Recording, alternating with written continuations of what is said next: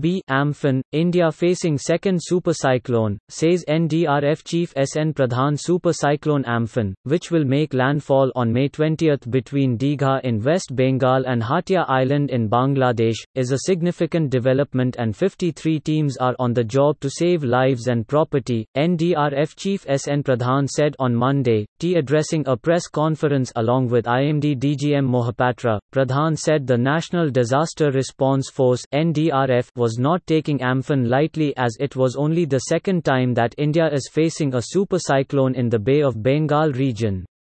He said this was a very significant development as this is the second supercyclone after the first one hit the Odisha coast in nineteen ninety-nine. The landfall of cyclone Amphan would be on May twentieth between Digha in West Bengal and Hatia Island in Bangladesh, he said. Also read, Amphan is serious, will make landfall in Bengal, Odisha on Wednesday, N D R F. The cyclone Amphan is very intense.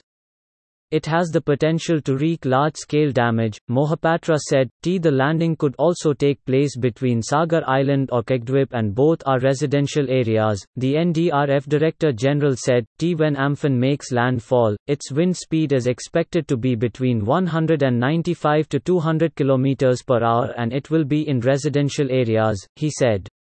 According to the India Meteorological Department I M D forecast, Pradhan said houses with thatched roof, coconut trees, telecom and electrical lines could suffer serious damage. Also read, Cyclone Amphan live, Modi reviews readiness, Odisha to evacuate a million. This could lead to loss of human lives and property and hence our preparation should be according to that and this is what the state governments have also been told, he said. The N D R F chief said his force has dedicated a total of fifty-three teams, including those on standby, for both Odisha and West Bengal.